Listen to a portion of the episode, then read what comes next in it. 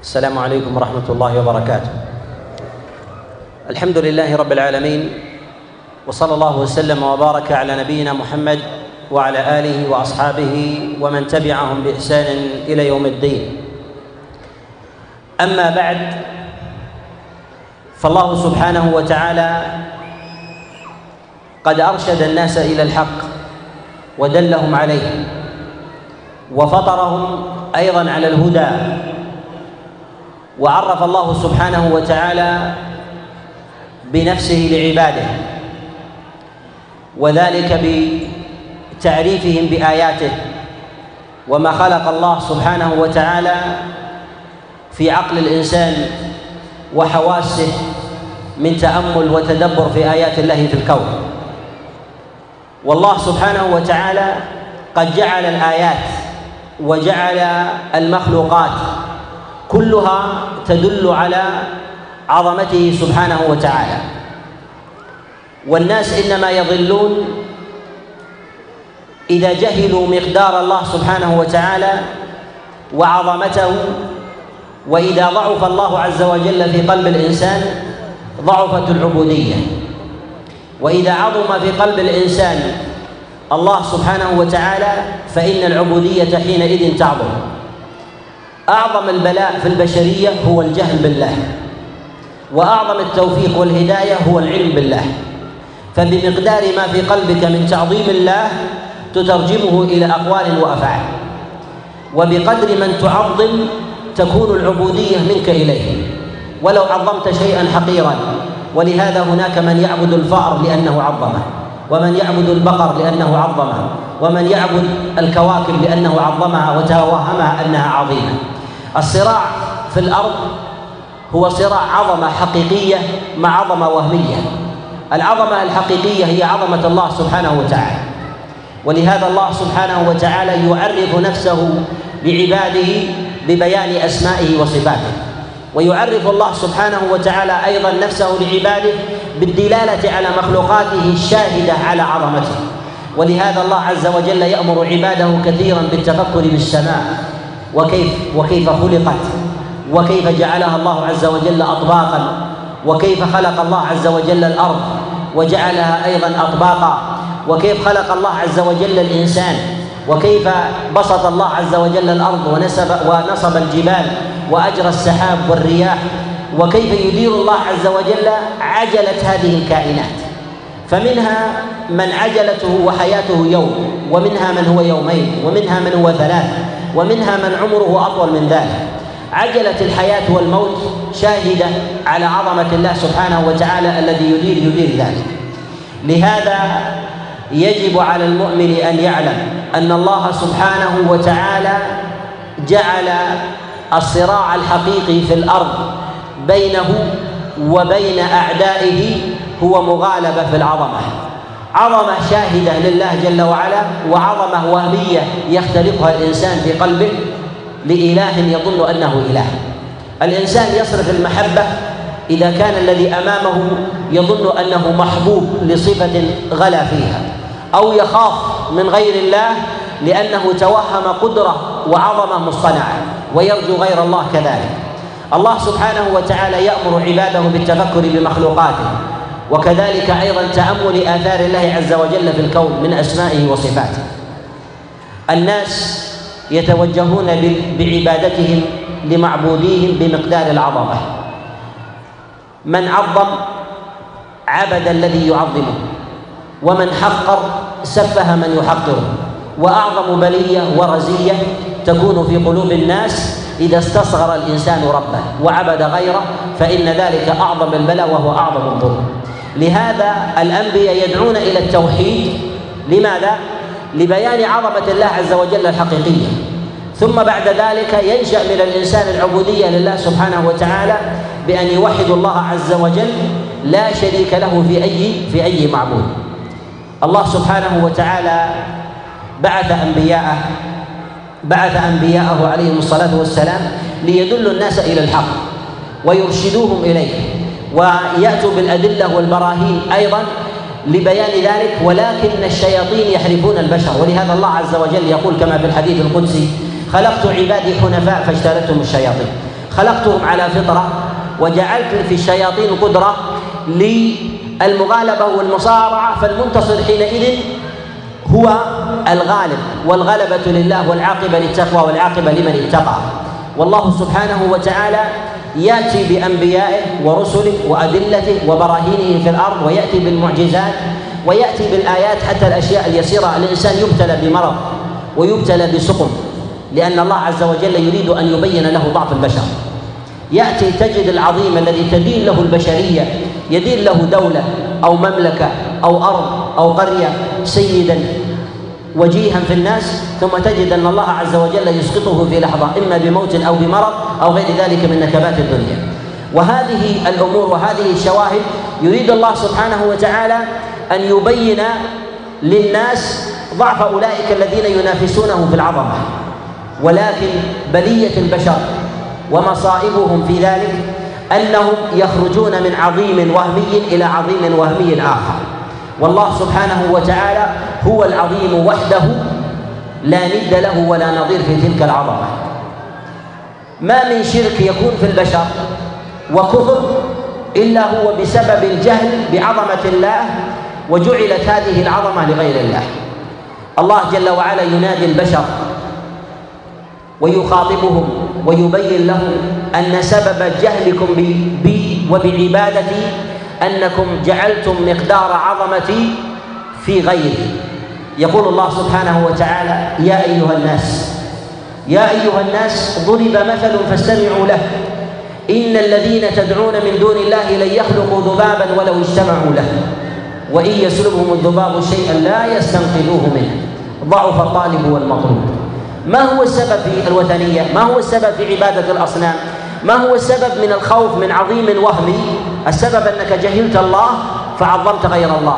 ما قدر الله حق قدره إن الله لقوي عزيز. لهذا رسول الله صلى الله عليه وسلم يرشد كثيرا أصحابه ويرشد أيضا الناس إلى بيان مقدار حق الله سبحانه وتعالى ومعرفة الله عز وجل على وجه الحقيقة. لماذا؟ لأنك إذا عرفت الله على وجه الحقيقة ضعف في قلبك غير الله سبحانه وتعالى. النبي صلى الله عليه وسلم يقول كما جاء كما جاء في السنن عند أبي داود وغيره من حديث جبير بن مطعم أن رسول الله صلى الله عليه وسلم كان على منبره فجاءه رجل فقال يا رسول الله هلكت الأموال وجاع العيال وضاعت الأنفس فاستسق لنا فإنا نستشفع بك على الله ونستشفع بالله عليك. عظم غير الله لجهله بالله فجعل الله شفيعا لمحمد ليغيث محمد صلى الله عليه وسلم الناس. التفت إليه النبي عليه الصلاة والسلام فقال له ويحك أتدري ما الله؟ ويحك أتدري ما الله؟ أن فأخذ النبي عليه الصلاة والسلام يسبح. سبحان الله سبحان الله سبحان الله سبحان الله يهلل الله عز وجل ويسبحه حتى رؤي تغير ذلك في وجه رسول الله صلى الله عليه وسلم. فقال النبي عليه الصلاة والسلام أتدري ما الله؟ الله فوق عرشه فوق سماواته. وهو فوق عرشه وعرشه فوق سماواته وسماواته هكذا وبسط في اصبع على بيده بكفه على هيئة قبة. النبي صلى الله عليه وسلم أراد أن يبين لهذا الأعرابي أو هذا الرجل أنك لجأت إلي بسبب جهلك بعظمة الله فأراد أن يدله كذلك على عظمة الله سبحانه وتعالى. جاء في المسند عن رسول الله صلى الله عليه وسلم من حديث عباس بن عبد المطلب وجاء أيضا من حديث أبي هريرة وجاء أيضا موقوفا من حديث عبد الله بن مسعود أن رسول الله صلى الله عليه وسلم رأى سحابة تمطر فقال له ما هذه؟ فقال لأصحابه ما هذه؟ قالوا سحابة. قالوا ومزن. قال ومزن. قال وعنان. قال وعنان. قال وع... قالوا وعنان. قال رسول الله صلى الله عليه وسلم ما بين السماء بين ما بين الأرض وبين السماء الدنيا مسيرة خمسمائة عام. أراد النبي عليه الصلاة والسلام أن يبين لا تظنوا أن الغيث يأتيكم من هذه التي بينكم وبينها مئات الأمتار. الأمر هو أعظم من ذلك. ولا تظنوا وتعلقوا قلوبكم بما يأتي من وبيص أمل من سحاب تمطر أن ما بين الأرض والسماء الدنيا مسيرة خمسمائة عام. وأن ما بين كل سماء إلى السماء التي تليها مسيرة خمسمائة عام. وسمك كل سماء مسيرة خمسمائة عام. وأن ما بين أدنى العرش وأعلاه مسيرة خمسمائة عام. والله سبحانه وتعالى مستو على على عرشه.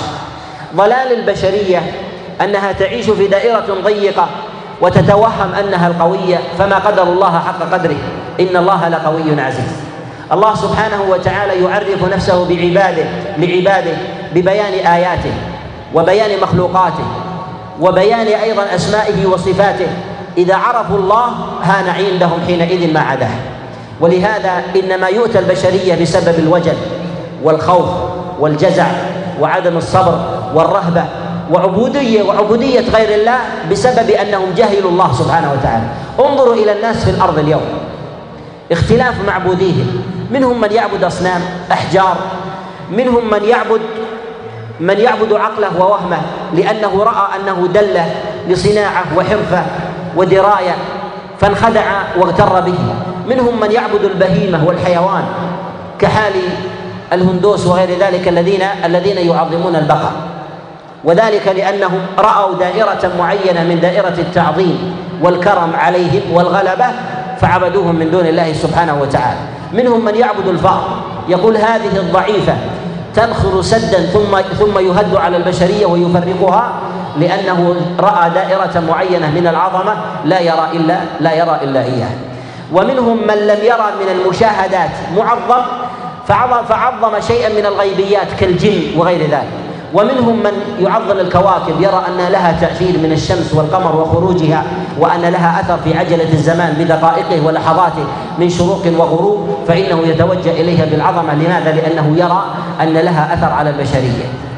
هؤلاء يعبدون ما رأوا ويتيهون في ذلك. ومنهم من لما رأى كثرة المعبودين وكثرة المعظمين هذا يعظم هذا هذا ويعظم هذا جحد بالكل وألحد ولم يؤمن بوجود خالق خالق في الكون. الله سبحانه وتعالى يعرف نفسه لعباده في كتابه ويعرف النبي صلى الله عليه وسلم أيضا ربه جل وعلا لعباده حتى يعرفوا المقدار. وقد جاء عن رسول الله صلى الله عليه وسلم كما جاء في المسند من حديث أبي ذر أن النبي صلى الله عليه وسلم يقول أترون ما أرى؟ أتسمعون ما أسمع؟ أطت السماء وحق لها أن تئط ما فيها موضع أربعة أصابع إلا وفيها ملك ملك ساجد أو راكع ما فيها موضع أربعة أصابع إلا وملك ساجد أو راكع. هذا تعريف من النبي عليه الصلاة والسلام ببيان كثرة المخلوقين والمعبودين لله جل وعلا مما لو علم الإنسان حالهم لاستحقر عبوديته لله واستضعف أيضا واستضعف نفسه من من جهة قدرته وما يرى مما يؤتيه الله عز وجل من قدرة احتقر حينئذ ذلك. ولهذا النبي عليه الصلاة والسلام لأنه علم من الله ما لم يعلمه غيره وعلم علمه الله عز وجل بالمشاهدة ما لم يعلمه غيره فأسري به. من المسجد الحرام إلى المسجد الأقصى ثم عرج به إلى السماء السابعة فحدثه الله عز وجل بلا فكلمه الله عز وجل بلا حجاب. يقول النبي عليه الصلاة والسلام لو تعلمون ما أعلم لضحكتم قليلا ولبكيتم كثيرا ولما تلذذتم بالنساء على الفرش ولخرجتم إلى الصعودات تجأرون إلى الله. يعني مما ترون من انبهار في هذه العظمة. ولهذا من رحمة الله أن الله عز وجل لا يظهر عظمته كلها للبشرية والناس. لماذا؟ لضعفهم عن استيعابها. لضعفهم عن استيعابها. وإنما جعلهم الله عز وجل في دائرة ضيقة. لهذا من الناس من لا يدرك إلا موضع قدميه. ومن الناس من يعيش في قرية ويظن أن الدنيا هي القرية وهي مملكة الكون. ومن الناس من يعيش في بلدة ودولة ويرى أن دولته هي أقوى الدول لا يرى غيرها. ومن الناس من يظن أن الخليقه كلها تجتمع في الأرض وما عدا ذلك لا يوجد لا يوجد خلق. لأنه يعيش في دائرة ضيقة من العلم فظن أن ما عداها عدم. فيظن ما عداها عدم. ولهذا الله سبحانه وتعالى يعرف نفسه لعباده بسعة مخلوقاته. يعرف نفسه لعباده بسعة مخلوقاته. يأمرهم بالتأمل والتفكر ويكفي لعظمة الله وسعة علم الله أن الله منذ منذ أول لحظة من إيجاد البشرية أن البشرية في كل يوم ترفع جهل وتزيد علم. ومع ذلك لا ينتهي العلم ولا ينقضي جهل الإنسان. وما أوتيتم من العلم إلا قليلا ليثبت الله عز وجل للإنسان أنه مهما بلغ من علم ومعرفة أنه لن يصل إلى لن يصل إلى حد من النهاية. وأنه إنما يتقلب من من جهل إلى علم أو من جهل إلى جهل إلى جهل آخر. لهذا وجب على المؤمن أن يعرف قدر الله. فمن عرف قدر الله تحقق له جملة من المنافع. أولها أن يوحد الله فلا يعبد إلا الله ولا يخاف ولا يرجو ولا يحب أحدا في الأرض كحب الله عز وجل. وإن حب أحدا فدون ذلك. وإن تعلق بأحد غير الله عز وجل تعلق له بما بمقدار السبب الذي آتاه الله عز وجل إياه. وما عدا ذلك فلا يتعلق إلا بالخالق سبحانه وتعالى. فلا يخاف ولا يرجو ولا يذل ولا يركع إلا لله سبحانه وتعالى لأنه عرف عرف قدر الله سبحانه وتعالى. ثم المنفعة الثانية أنه مهما أتى بعبادة فإنه لا يغتر بها. لماذا؟ لأن الله عز وجل أعظم. قد روى الإمام أحمد في كتابه المسند أن النبي صلى الله عليه وسلم قال لو أن رجلا خر على وجهه منذ أن ولد إلى موته لاحتقر عبادته يوم القيامة.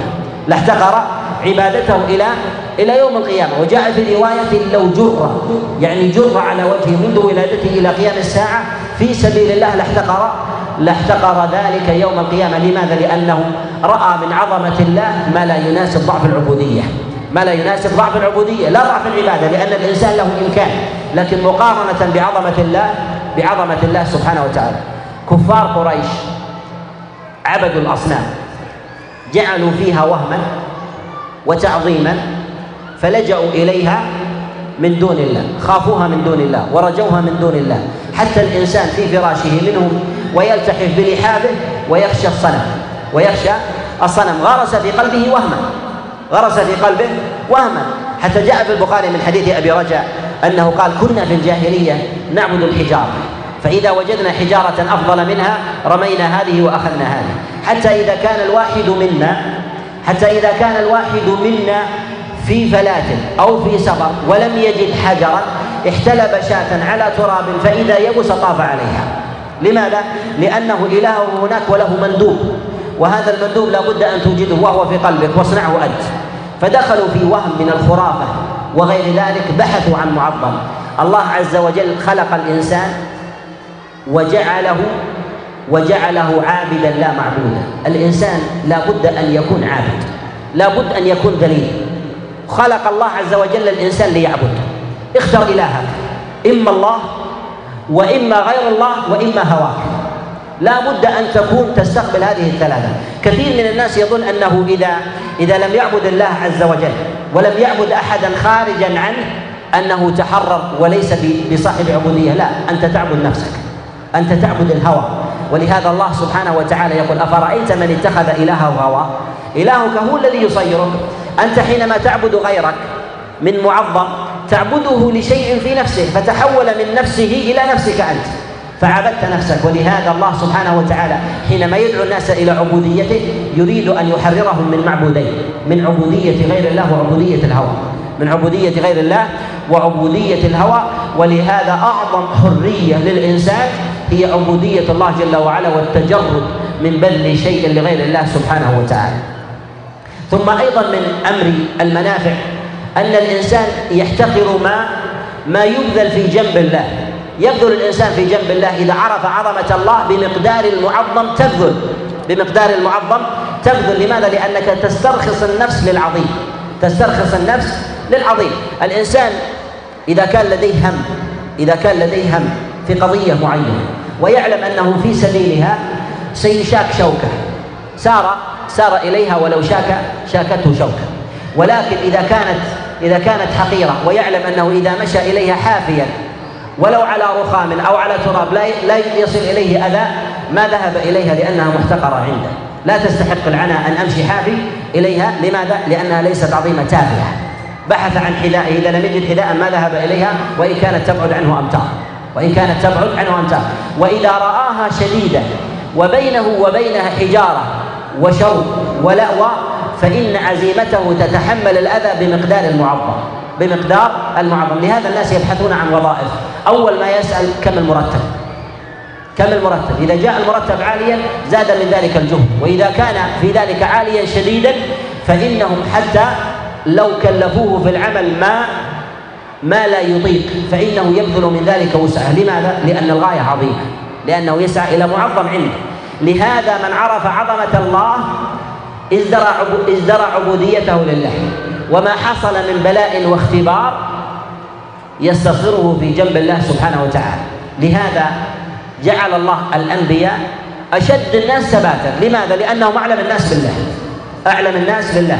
وعرف الله عز وجل نفسه إليهم ما لم يعرف نفسه لغيره لماذا؟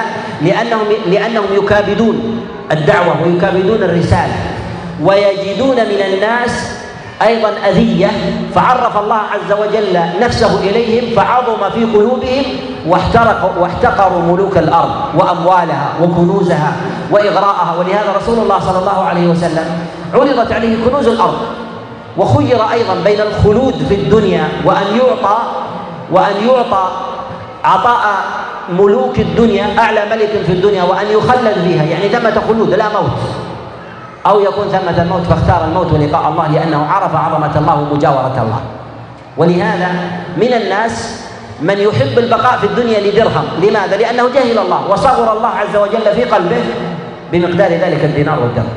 ولهذا أعظم ما يسعى الإنسان إلى تحقيقه أن يعظم الله في قلبه. وأعظم بلية وشر للإنسان أن يشرك مع الله عز وجل غيره. وأعظم من ذلك أن يتعدى الإنسان على الله بالسب. أو اللعن أو الشتم التعدي على ذات الله. وهذا ما يبلى به بعض المسلمين أو كثير المسلمين أنه إذا غضب تعدى على الله وما عرف قدر الله وما عرف قدر الله. ولهذا سب الله سبحانه وتعالى أعظم من الوثنية أعظم من الوثنية. لماذا؟ لأن الوثنيين عبدوا الأصنام وعظموها بتعظيم الله لأنهم عظموا الله فهؤلاء عبدوا الله فصنعوا لهم أصناما وهذا التعظيم يرون أنه فرع عن تعظيم الله. وهذا ازدرى الله كله. وهذا ازدرى الله عز وجل كله فكان كفره أشد من وثنه ولهذا المجتمعات التي ينتشر فيها سب الله لو انتشرت فيها عبادة الأصنام أهون عند الله سبحانه وتعالى من أن يسب الله. بل لو أن الإنسان ألحد أهون كفرا من سب الله سبحانه وتعالى لماذا؟ لأن هذا نفى علمه بوجود خالق وهذا أثبت الخالق وسبه. نوع من العناد والمكابرة والتحدي لله جل وعلا. ولهذا نقول إنه من أشد إذا لم يكن أشد أنواع الكفر هو التعدي على ذات الله عز وجل بالسب والشتم وغير ذلك. وهذا ما يفعله بعض المنتسبين للإسلام للأسف الذين يسبون الله عز وجل في حال غضبهم ونحو ذلك. وعذرهم أنهم يقولون أن أني لا أقصد هذا أو غير ذلك. لكن لو سببت والدك وقلت أني لا أقصد هذا هل يقبل منك ولا لا يقبل منك؟ إذا سببت حاكما في وسيلة إعلامية أو في مجلس وقلت أنا غضبت ولا أقصد هذا هل يقبل منك ولا يقبل منك؟ لا يقبل منك هذا. لماذا؟ لأنك ما عرفت قدر الله ولو عرفت قدر الله ما تفوهت بسب الله. ما تفوهت بسب الله ولهذا يضعف تضعف عظمة الله سبحانه وتعالى في قلب الإنسان تضعف العبودية في قلب الإنسان حتى تتلاشى ولا يعرف الإنسان من قدر الله عز وجل شيئا فيسب الله. ولهذا النبي عليه الصلاة والسلام يقول لا يزني الزاني حين يزني وهو مؤمن ولا يسرق حين يسرق وهو وهو مؤمن. هذه الأمثلة التي ضربها النبي عليه الصلاة والسلام يعني أنه حال العمل يضعف عمل الإنسان حتى يتلاشى. حتى يتلاشى أو يبقى منه يبقى منه ذرة ذرة يسيرة. وذلك لأنه حال فعله ضعف عنده الآن ضعف عنده الآن. فيبقى منه جدوة يسيرة من الإيمان تثبت له أصل إيمان تثبت له أصل أصل إيمان. وأما من يسب الله عز وجل لا يوجد من إيمانه شيء لا يوجد من إيمانه من إيمانه شيء. ولهذا علينا أن نحيي عظمة الله في قلوبنا وأن نعرف مقدار الله جل وعلا. وما يفقده الإنسان في سبيل الله أو في هذه الدنيا إذا عرف الخالق وهبك الله المال ونزل وأنزل عليك بلاء. فتقول إنا لله وإنا إليه راجعون. يعني أنا ومالي وولدي وكل من في الدنيا لله أخذ بعضا وأنا كله أنتظر المصير إليه. أنا أنتظر المصير إليه. فأخذ مني شيئا وأنا كلي إليه. فإذا أخذ ولدك فتقول إنا لله وإنا إليه راجعون. يعني جميعنا ولو شاء منا ولو شاء أن يأخذنا كلنا لكان ذلك خير. ولهذا أعظم ما يوفق إليه الإنسان هو أن يعظم الله سبحانه وتعالى. لهذا الله عز وجل حينما ضرب المثل لمن عبدوا الأصنام والأوثان يقول هؤلاء أن هؤلاء لا يستطيعون أن يخلقوا ذبابا بل هو ما أشد من ذلك. حينما تأتي الذبابة تطير إلى إناء أحدهم ثم تشرب أو تستل من طعامه ثم تذهب.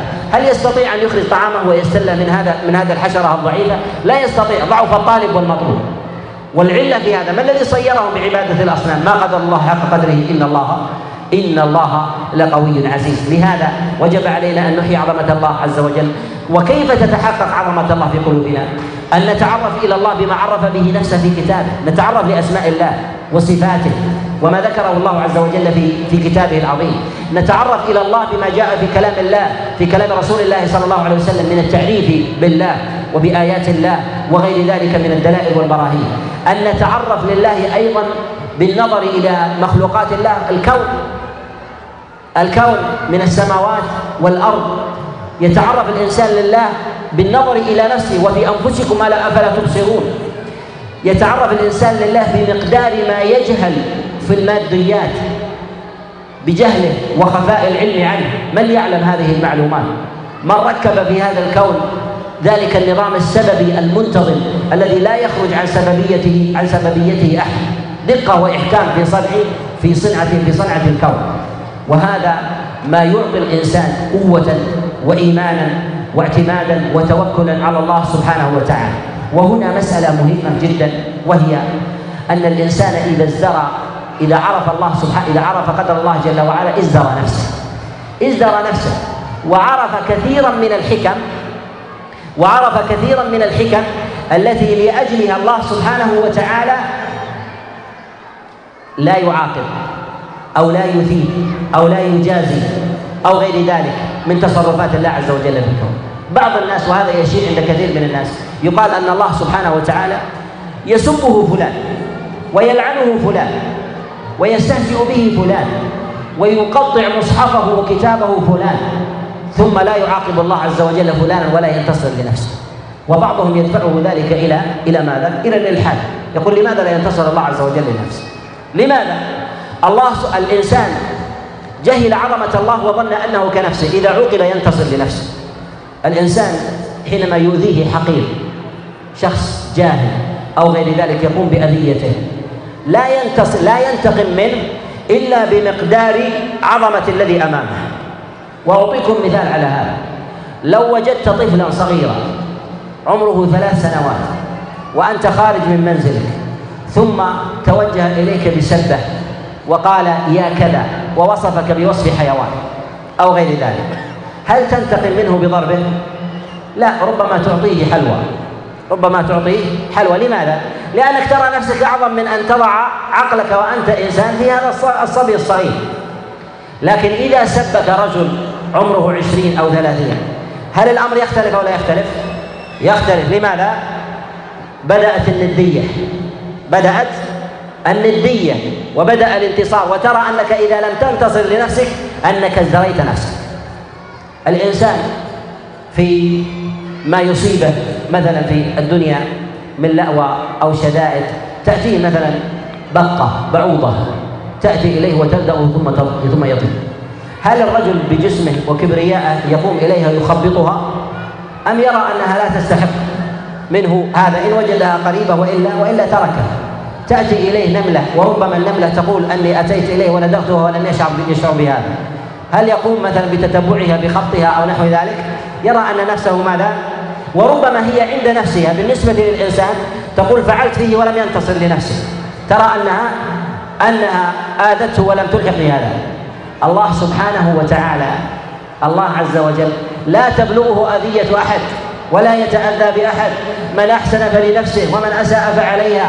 إن سببت الله فإن الله عز وجل لا يبلغه ضر. لهذا النبي الله عز وجل يقول كما في الحديث القدسي يا عبادي لن تبلغوا ضري فتضروني لن تبلغوا ضري فتضروني إن سببت الله فالله عز وجل ما ينتقم منك لأنه لم يتألم منك ولم يتأذى منك. ولهذا إذا كان الإنسان لا ينتصر لنفسه من بعوضة فأنت ودنياك كلها لا تساوي عند الله جناح بعوضة. لا تساوي عند الله جناح بعوضة. فإذا تعديت على الله سبحانه وتعالى ولم ينتقم الله عز وجل منك فهي إمهال لا غير. فهي إمهال إمهال لا غير. فلم تؤذي الله حتى ينتصر الله عز وجل منك وينزل عليك العقوبة الفورية. لماذا؟ لأنك عرفت عظمة الله وعرفت مقداره وعرفت من هو الله ومن هي مخلوقاته. أن الله عز وجل لا يلحق بك هذا لمثل هذا لهذا لأنه لم يتأذى منك لم يتأذى منك مهما مهما فعلت. لهذا بمقدار معرفة الإنسان لعظمة الله يرزق الإنسان اليقين. وبمقدار ضعف عظمة الله في قلب الإنسان يضعف ويظن الإنسان أن علم الله سبحانه وتعالى وأن الله جل وعلا من جهة علمه وإدراكه وإحاطته كحال علم الإنسان وإدراكه وإحاطته. إذا تأذى الإنسان من السب يظن أن الله يتأذى من السب ولا بد من الانتصار. لماذا؟ هذا يظن أن الله كحال الإنسان وكحال البشر. والله عز وجل ليس كمثله شيء وهو وهو السميع البصير. ومن عظم ومن عظم الله عبد الله حق عبادته. فأدى العبادة كما يريد الله. ثم أيضا أداها في حال السر كما يؤديها في حال العلانية. كما يؤديها في حال العلانية يتعبد لله في قيام الليل. إذا أغلق بابه إذا أغلق بابه ولا يراه أحد تعبد لله كأنه في جماعة المسلمين وكأنه أمام الناس. لماذا؟ لأن الله عز وجل عظم عنده فاحتقر كونه وحده أو كونه عند آلاف الناس. لماذا؟ لأن العظمة في قلبه. منها أيضا أن يت... أن يبتعد عن الذنوب والمعاصي حتى لو خلا بنفسه. خلا خلا بنفسه. لماذا؟ لأن الرقيب هو الله. إذا ضعفت عظمة الله عز وجل في قلب الإنسان وخلا بنفسه وقع في المحرمات. رأى أن الناس لا يرونه في مال الحرام أكل المال الحرام. لماذا؟ لأنه لا يراه أحد ولا يوجد دليل وبرهان عليه. ضعف عظمة الله في قلبه. إذا إذا رأى أن الناس لا يرونه في نزوة أو نظرة أو غريزة أو مطعم حرام تناول ذلك وأخذه. لماذا؟ لأنه من جهة الحقيقة عظم المخلوقين ما عظم الله سبحانه وتعالى. ولهذا الذي يعظم الله جل وعلا يقوم بعبادة الله في حال السر وفي حال وفي حال العلانية على حد على حد سواء. ولهذا علينا أن نعظم الله عز وجل حق تعظيمه. وأن نعرف الله سبحانه وتعالى حق معرفته بالأسباب التي عرفنا الله عز وجل بها حتى نصل إلى معرفته على وجه على وجه الحقيقة. ومن الأمور أيضا المنافع في أمر تعظيم الله سبحانه وتعالى أن الإنسان إذا نزل به بلاء أو نزل به به كرب لا ينتكس عن الحق الذي الذي هو فيه. بعض الناس يظن أن الله عز وجل إذا جعله من أهل الحق أو من أهل الخير أو من أهل الولاية أو أهل الطاعة أن الله عز وجل لا بد أن يسلم له الدنيا فلا يلحقه أذى ولا يلحقه شيء. وهذا جهل بالله سبحانه وتعالى وسنته الكونية. فالله سبحانه وتعالى يسلم يعطي الإنسان دينه ويوفقه إلى الخير ولكن قد ينزل الله عز وجل به شيئا من البلاء. ينزل الله عز وجل به شيئا من البلاء فإذا نزل به البلاء صاحب العظمة لله لا ينتكس ويثبت على طريقه. لماذا؟ لأنه يعلم أن هذا البلاء من الله. وأما ضعيف الإيمان ومن ضعفت عظمة الله عز وجل في قلبه انتكس وذهب عن بحث عن طريق آخر عن آراء أو اغتر بكثرة الناس. كان اليوم معه آلاف الناس. ثم وجد الناس التفوا هناك ذهب مع أولئك. لماذا؟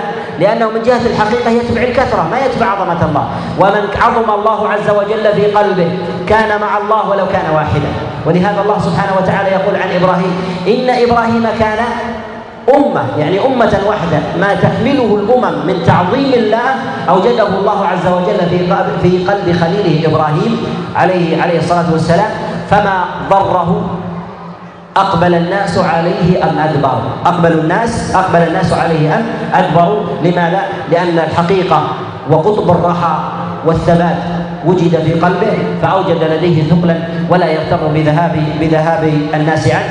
أسأل الله عز وجل أن يجعلني وإياكم ممن عرف الله حق معرفته وقدره حق تقديره وعبده حق عبوديته. وأسأله سبحانه وتعالى أن يجعلنا من أهل الهدى والتقى والعفاف والغنى. وأسأله جل وعلا أن يجعلنا هداة مهتدين غير ضالين ولا مضلين وأن يعيدنا من الفتن ما ظهر منها منها وما بطن. وهنا رسالة أوجهها إلى إلى الأخوات الفضليات. الله سبحانه وتعالى كرم المرأة ودلها إلى الصراط المستقيم. وجعل لها قدوات صالحات. بين لها أحكام الدين وأحكام الشريعة. وبين لها مكائد النفوس ومكائد أهل الأهواء والشبهات والشهوات في إضلاله أعظم مكيدة في زماننا تراد في المجتمعات هي المكيدة إلى المرأة. المكيدة الموجهة إليه وذلك بعقيدتها وعفافها وفطرتها وحجابها وسترها. كل هذه هذه الأشياء المتنوعة تغزى بها المرأة لتعرف عن طريقها ومنهجها لماذا يهتم بها؟ لماذا؟ لأنها إن وقع فيها التأثير تأثر الرجل. ولكن إذا تأثر الرجل لا يلزم من ذلك أن تتأثر أن تتأثر المرأة. وهذا هو مشاهد. فتأثير النساء على الرجال أكثر من تأثير الرجال على على النساء. فإذا امتثلت المرأة ما أمر الله عز وجل به حجابها وعفافها وسترها واستقامتها ودينها وعدم اختلاطها بالرجال هداها الله سبحانه وتعالى. وهدى الله عز وجل أيضا المجتمع وثبته وكان مجتمعا مجتمعا متماسكا على الحق والهدى. أسأل الله عز وجل ان أن يستر أخواتنا وأن يثبتهن على الحق وأن يهديهن إليه وأن يعيدهن من الفتن. ما ظهر منها وما بطن وأن يكفيهن شر خصومهن وأعدائهن إنه ولي ذلك والقادر عليه وصلى الله وسلم وبارك على نبينا محمد.